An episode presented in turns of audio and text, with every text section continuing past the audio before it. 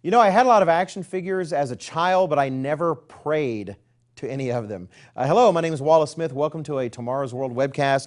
And oh, I am so grateful for the person who sent me this BBC article from BBC Newsbeat, actually dated January 6th.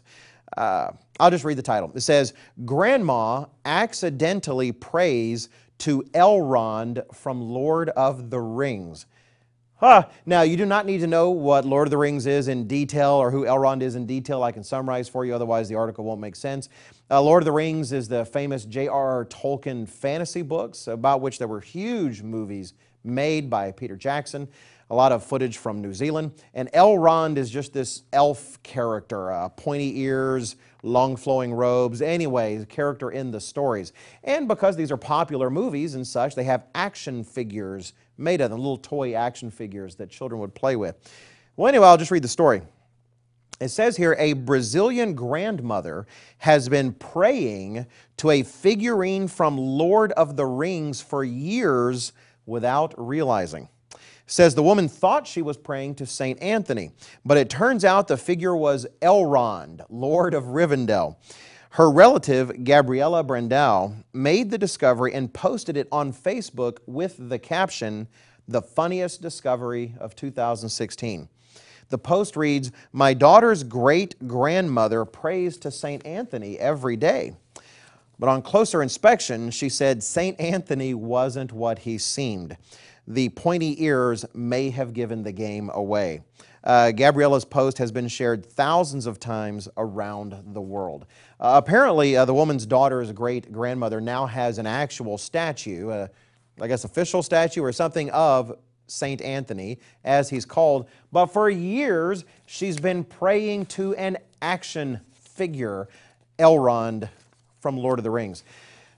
I agree, completely hilarious. At the same time, just a reminder of something that actually isn't hilarious at all, and that is the great corruption of the actual religion God would like to see spread over the earth that is still ever present with us. God doesn't want us praying to so-called saints and all the rest and using statues and all these things. He just doesn't. And it's not just a Jewish thing. It's not just the quote-unquote Jewish law. It's the very same for all the Gentiles in the world as well. Even the New Testament, this is pointed out. In Acts chapter 17, the Apostle Paul tries to explain these things to his Gentile audience there in Greece.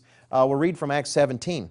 He told them, God who made the world and everything in it, I'll add, including the materials that makes the plastic of a Lord of the Rings action figure, God who made the world and everything in it, He is Lord of heaven and earth, does not dwell in temples made with hands, nor is He worshipped with men's hands, as though He needed anything, since He gives to all life, breath, and all things. He tells them later, therefore, since we are the offspring of God, we ought not to think that the divine nature is like gold or silver or stone, I'll add plastic, something shaped by art and man's devising. Truly these times of ignorance God overlooked, but now commands all men everywhere to repent. It does matter to Him. He continues to say there's a day coming when He's going to judge these things by and through the one whom He sent and raised from the dead, which is Jesus Christ.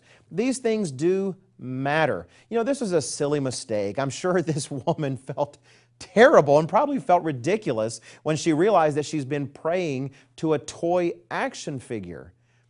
At the same time, even those who are sincerely praying to other objects that are somehow actual religious objects and not action figures should also feel silly and ridiculous because the God they seem to want to pray to has nothing to do with those things. It's not a part of the religion that He wants in the world in any way at all.